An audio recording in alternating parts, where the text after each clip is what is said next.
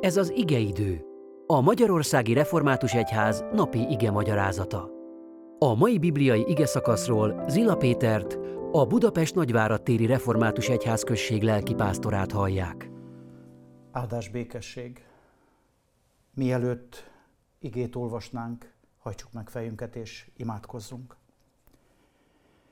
Mennyei édesatyánk, hálát adunk neked az éjszaka csendjéért, a pihenésért. Köszönjük, hogy új napra virasztottál, s veled ma is újat kezdhetünk. Kérünk, hogy igédet nyisd meg nekünk, hogy meghalljuk, megértsük és engedni tudjunk annak. Amen. Isten igéjét a János Evangélium a 12. fejezet 20. versétől válogatott versekből olvasom. Néhány görög is volt azok között, akik fölmentek az ünnepre, hogy imádják az Istent. Ezek oda mentek Fülöphöz, és ezzel a kéréssel fordultak hozzá, Uram, Jézust szeretnénk látni. Fülöp elment, és szólt Andrásnak, és azután együtt szóltak Jézusnak. Jézus így válaszolt nekik. Bizony, bizony, mondom nektek, ha a földbe vetett búzaszem nem hal meg, egy maga marad. De ha meghal, sokszoros termést hoz. Ha valaki nékem szolgál, engem kövessen, és ahol én vagyok, ott lesz az én szolgám is. És ha valaki nékem szolgál, azt megbecsüli az Atya.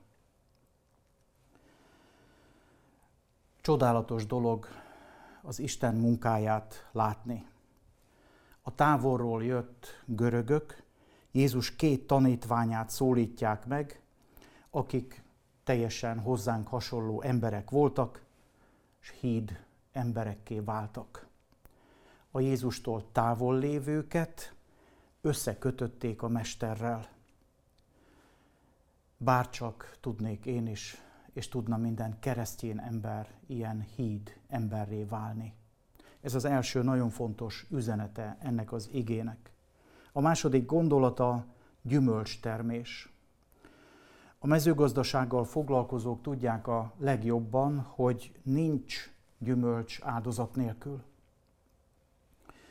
Mennyi energiát, időt, pénzt áldoz a gazda arra, hogy gyümölcse legyen, amely aztán eledele lesz, amely jó ízű és üdítő lesz. Nincs áldozat nélkül gyümölcs. Amikor Jézushoz vezeték a távolról jött görögöket, ő erről beszél. A búzát, hogy gyönyörűen sarjadjon, kalászt hozzon, és azt éretten learadhassák, tápláló kenyér lehessen belőle, ehhez föl kell áldozni, be kell áldozni, a földbe kell vetni. Jézus Krisztus ezzel a képpel utal az ő áldozatára. A mennyei tisztaságból jött, abba a világba, ahol istálóval várták, és keresztel búcsúztatták. Ez neki szenvedés, halál volt. Ez az értünk hozott helyettes áldozat volt, de ő megtette. Elhalt, és sok gyümölcsöt termett. Ha Krisztus követői is meghozzák azt az áldozatot, amelyet ő kér tőlük, tőlünk, ez nem fog gyümölcs nélkül maradni. Ennek áldott következményei lesznek. A harmadik gondolat a jutalom. Azt tanították nekünk annak idején az iskolában, hogy a kereszténység idealista. Ez nem igaz, mi nagyon reálisak vagyunk azzal számolunk, hogy amit az Isten megígért, az úgy lesz. Ki mit vet, azt fogja aratni is.